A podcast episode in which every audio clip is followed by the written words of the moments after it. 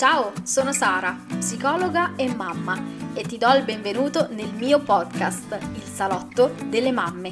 Uno spazio virtuale in cui condividerò con te storie, riflessioni e strategie per vivere una maternità più consapevole e felice, a piccoli passi, giorno dopo giorno. Ciao e benvenuti o bentornati in questo nuovo episodio del salotto delle mamme e dei papà. Oggi vorrei parlarti di un temone, anzi il super temone cardine, direi, uno dei pilastri della psicologia, ovvero la teoria dell'attaccamento. Sicuramente ne hai già sentito parlare, perché questa è una teoria fondamentale, in quanto è praticamente una delle basi della psicologia dello sviluppo e per molti genitori che vengono a conoscenza di tale teoria, grazie anche alla divulgazione online, in realtà desta molta preoccupazione, ma anche molta curiosità. Tra le altre cose è anche uno dei temi che ho approfondito all'interno del mio libro Anche i genitori nascono, perché è davvero un nodo centrale anche per sfatare quei tanti miti legati a frasi del tipo se lo prendi troppo in braccio lo vizi, fallo piangere così si adatterà, oppure lascialo piangere di notte così si abituerà a dormire da solo, eccetera, eccetera, eccetera. I cuccioli d'uomo in realtà nascono come creature dipendenti dalle cure dei genitori, i quali devono devono offrire inizialmente cibo e conforto e tendenzialmente diciamo che è la madre la figura principale di riferimento con cui il neonato sviluppa un attaccamento primario, ma è altrettanto vero che eh, può sviluppare comunque un attaccamento verso qualsiasi altra persona che si prende cura di lui e lei in maniera amorevole. Ma tra la madre e il bambino si sviluppa una relazione molto intima che dona al figlio un senso di sicurezza che deriva proprio dalla presenza di un adulto di riferimento, di una presenza costante che lo accudisce che è in grado di percepire e comprendere i suoi bisogni, fornendo quindi delle risposte adeguate. E grazie a queste esperienze prevedibili e ripetitive di interazione positiva con l'adulto o comunque anche gli adulti di riferimento, perché udite, udite, ci sono anche i papà, quindi diamo il giusto spazio a tutti, papà, anche voi fate parte di questa triade, da questa esperienza prevedibile, ripetitiva di interazione positiva con i genitori, quindi gli adulti di riferimento da cui il bambino riceve attenzione e cura, si crea quello che viene definito dal caro John Bowlby forse lo avrai sentito nominare da qualche parte, una base sicura, ma tra poco te ne parlerò meglio. In pratica, quindi, il rapporto genitori-figli eh, crea quelle basi fondamentali per lo sviluppo delle capacità di esplorare l'ambiente circostante, di reagire in maniera flessibile a quelle condizioni di stress, di regolare le proprie emozioni, di sapere interagire con gli altri, costruendo con essi relazioni stabili e significative. Perciò durante l'infanzia si vanno a costruire le fondamenta delle modalità con cui poi il bambino, quando sarà adulto, si eh, pone in relazione con il mondo con l'ambiente circostante e appunto con gli altri. Questo ci fa capire quanto sia importante instaurare un attaccamento sano, sicuro nei primi anni di vita del bambino, in quanto gli fornisce appunto quella base sicura grazie alla quale potrà imparare a conoscere se stesso e gli altri. E noi esseri umani, essendo proprio creature sociali e il nostro cervello è strutturato per essere in relazione con gli altri, capiamo bene quindi eh, per quale motivo l'esperienza di attaccamento sia uno dei fattori centrali che influenza proprio il nostro sviluppo. Tuttavia voglio tranquillizzarti, nulla è invariabile, nulla è già scritto, in quanto le relazioni con noi genitori, quindi le nostre relazioni, le relazioni con i nostri figli, possono cambiare nel tempo e tali cambiamenti corrispondono a, a, proprio anche a modifiche nell'attaccamento con i nostri figli. Ciò significa che non è mai troppo tardi per cambiare la rotta, per cambiare stile educativo, per modificare il nostro modo di comunicare o per introdurre un cambiamento positivo nella vita di nostro figlio o figlia. Questo disclaimer ci tengo a farlo perché non voglio che l'informazione diventi terrorismo. L'informazione ci aiuta a creare consapevolezza, informarsi ci aiuta a capire se stiamo seguendo la rotta che vogliamo seguire e la meta che vogliamo raggiungere, se la stiamo piano piano piano piano raggiungendo oppure se dobbiamo aggiustare un pochettino il tiro. Quindi prima di, ta- di parlarti dei diversi stili di attaccamento vorrei aprire una piccola parentesi storica, da dove nasce questa teoria dell'attaccamento, chi è l'autore e un po' come si è venuta anche a sviluppare, perché secondo me un po' di base storica non ci fa male. L'autore della teoria dell'attaccamento è John Bowlby che ti ho citato poco fa, il quale intuì come eh, l'attaccamento riveste un ruolo centrale nell'individuo, in quanto influenza lo sviluppo della sua personalità. Pensa che Bowlby rifiutò il modello di sviluppo proposto dal caro Freud, secondo il quale il bambino avanza dalla fase orale a quella anale per giungere poi a quella genitale e Bolby afferma che il legame madre-bambino non si basa solo sulla necessità di nutrimento del piccolo, ma sul riconoscimento delle emozioni. Il caro Bolby intuì appunto che l'attaccamento riveste un ruolo centrale nelle relazioni tra gli esseri umani, dalla nascita fino praticamente alla morte, dimostrando come lo sviluppo armonioso della personalità di, una, di un individuo, di una persona, dipenda principalmente da un adeguato attaccamento alla figura materna o comunque al suo caregiver primario. Bolby formulò la teoria dell'attaccamento partendo da alcuni lavori di altri esperti eh, che appunto fecero diversi studi sull'imprinting, eh, tra cui anche l'esperimento di Harlow eh, con i macachi, di cui ti ho parlato anche in un episodio dedicato proprio all'allattamento e attaccamento, che ti lascio qui sotto delle note, così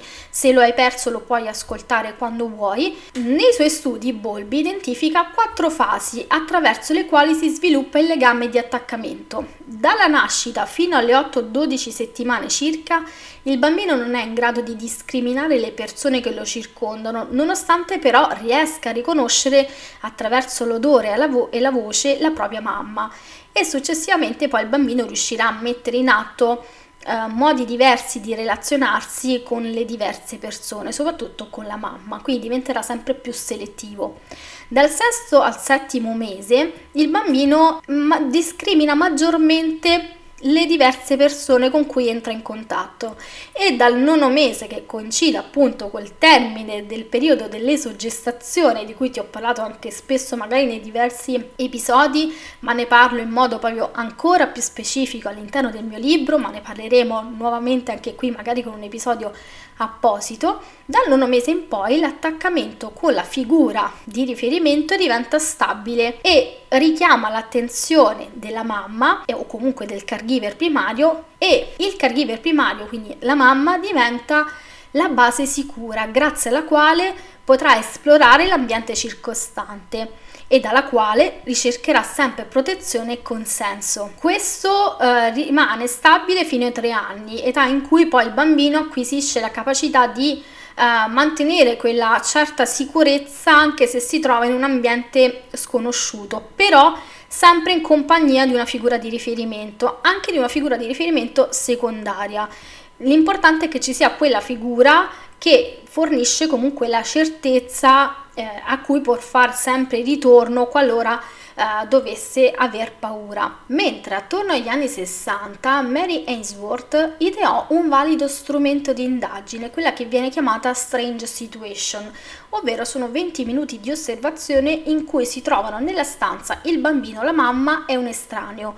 in quell'occasione è possibile osservare diversi comportamenti e reazioni emotive da parte del bambino, in presenza sia della madre al momento della separazione e in compagnia dell'estraneo. Questo strumento è utile per classificare i tre pattern di base della, dell'attaccamento, quindi riscontrabili in bambini di età prescolare. Vi erano bambini che si ricongiungevano alla madre dopo essere stati separati con sentimenti positivi verso la madre. Eh, un secondo gruppo invece mostrava una relazione un po' ambivalente con la madre, un terzo gruppo invece mostrava con la madre una relazione indifferente o ostile. Da qui poi si dedussero i diversi stili di attaccamento, ovvero attaccamento sicuro, attaccamento insicuro, ansioso, ambivalente e attaccamento insicuro e evitante e poi in un secondo momento anche lo stile disorganizzato. Come possiamo costruire un attaccamento sicuro con nostro figlio o figlia? Un bambino sviluppa un attaccamento sicuro quando può stabilire con i suoi genitori o con le persone che si prendono principalmente cura di lui o lei una relazione che è caratterizzata quindi da una sintonizzazione affettiva, da un equilibrio e da una comunicazione che è coerente. Quindi l'attaccamento si crea attraverso dei processi di comunicazione i cui meccanismi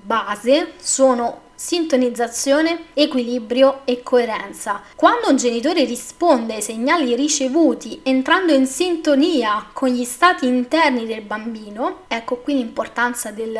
riconoscere e verbalizzare le emozioni del bambino, il bisogno del bambino, il figlio si sente accolto e compreso dal genitore. Questo tipo di comunicazione gli fornisce un senso di equilibrio, grazie al quale poi riesce a regolare gli stati interni del proprio corpo, le emozioni, ma anche gli stati della mente. Questo tipo di esperienze permettono al bambino mh, di acquisire un senso di coerenza all'interno della propria mente. Quindi il bambino per sopravvivere cerca quel senso di sicurezza e di vicinanza da parte dei genitori, specialmente poi in quei momenti di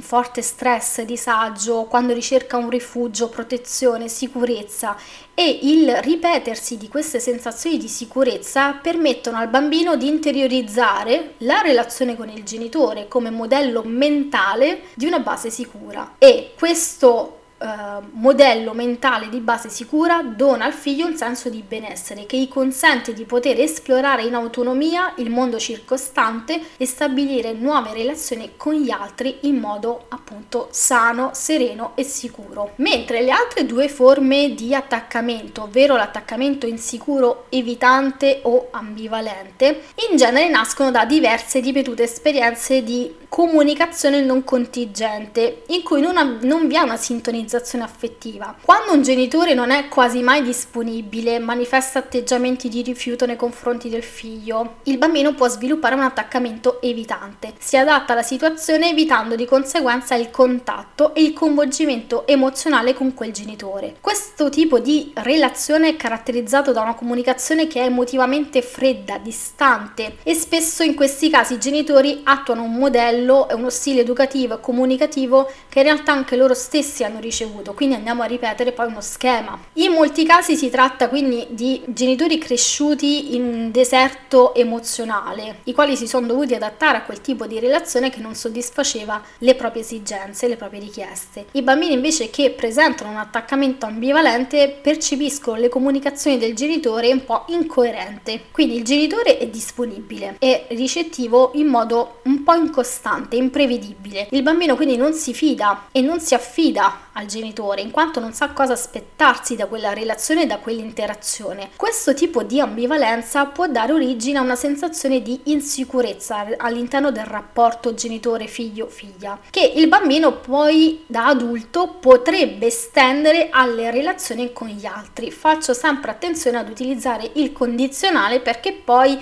vanno a influire anche tutte le esperienze della vita, eh, vanno poi anche a influire eventuali cambiamenti all'interno della relazione genitore figlio. I bambini invece che presentano un attaccamento disorganizzato vivono mh, delle esperienze ripetute di comunicazione aggressiva, dove vi è di fondo la paura, il terrore che vanno a disorientare il bambino. Quindi il figlio si trova a vivere un paradosso la persona da cui cerco conforto e sicurezza, protezione è la stessa di cui ho paura o terrore. Quindi il bambino cerca la vicinanza del genitore nei momenti di disagio per trovare ovviamente conforto, ma in realtà ne rimane paralizzato perché istintivamente vorrebbe rivolgersi alla persona di cui ha bisogno, ma da cui allo stesso tempo vorrebbe scappare. E questo tipo di attaccamento in genere si osserva in quei bambini che però veramente vivono situazioni molto forti, um, relazioni segnate da abusi uh, fisici e non. Questo va a creare poi una,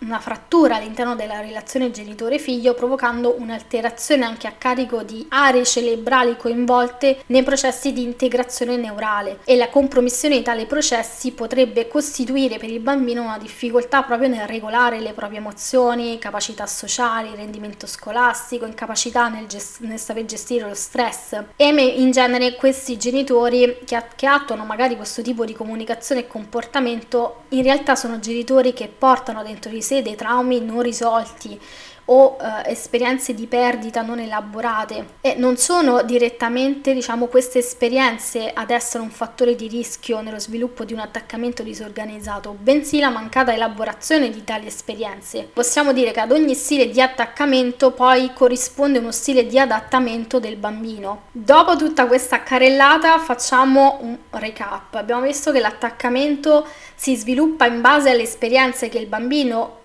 ha all'interno della relazione specifica con un genitore e dato che le esperienze poi possono essere diverse, il bambino potrebbe anche presentare due tipologie di attaccamento differenti. Se con questo episodio ti rendi conto che le cose non stanno andando come vorresti, voglio dirti che nulla è perso. L'attaccamento può cambiare nel corso della vita di un bambino. Il primo passo è iniziare a lavorare su di sé, qualora ci siano dei conti in sospeso con il tuo passato, affinché tu possa vivere con serenità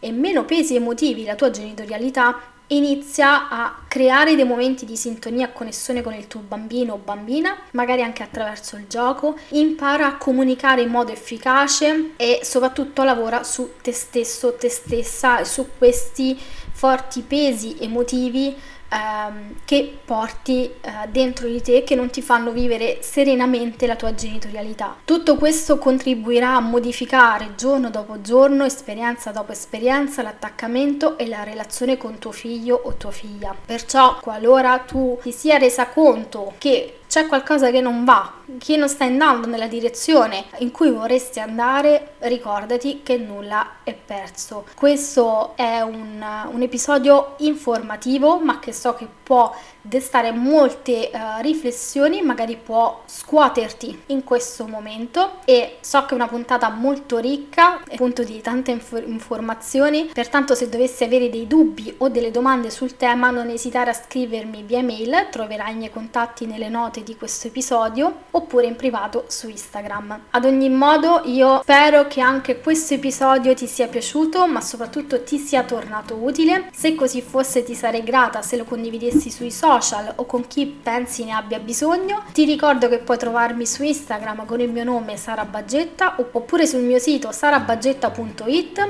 in cui potrai trovare maggiori informazioni su di me, la mia formazione e i miei servizi pensati per te. E a questo punto la puntata di oggi oggi finisce qui e non mi resta che augurarti una buona giornata o una buona notte a seconda di quando hai ascoltato questo episodio e ti aspetto la prossima settimana con una nuova puntata. Ciao!